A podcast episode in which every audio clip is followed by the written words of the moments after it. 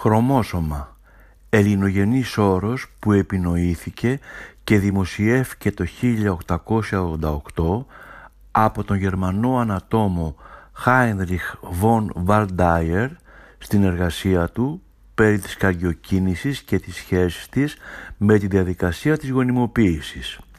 Ο όρος συντέθηκε από τις ελληνικές λέξεις χρώμα και σώμα για να υποδηλωθεί η δυνατότητα των σωματιδίων αυτών που είναι εμφανή κατά τη διάρκεια της μύτωσης και της μείωσης να βάφονται με τη βοήθεια χρωστικών.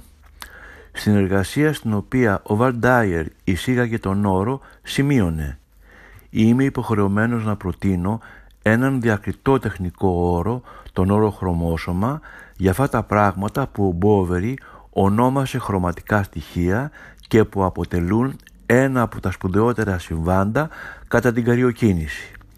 Ο όρος τελικά επευλήθη και εντάχθηκε στη διεθνή ορολογία της βιολογίας για να δηλώσει τη φυσική βάση των φορέων της κληρονομικότητας. Στην ελληνική βιβλιογραφία κατά το παρελθόν αποδιδόταν ως χρωματόσωμα.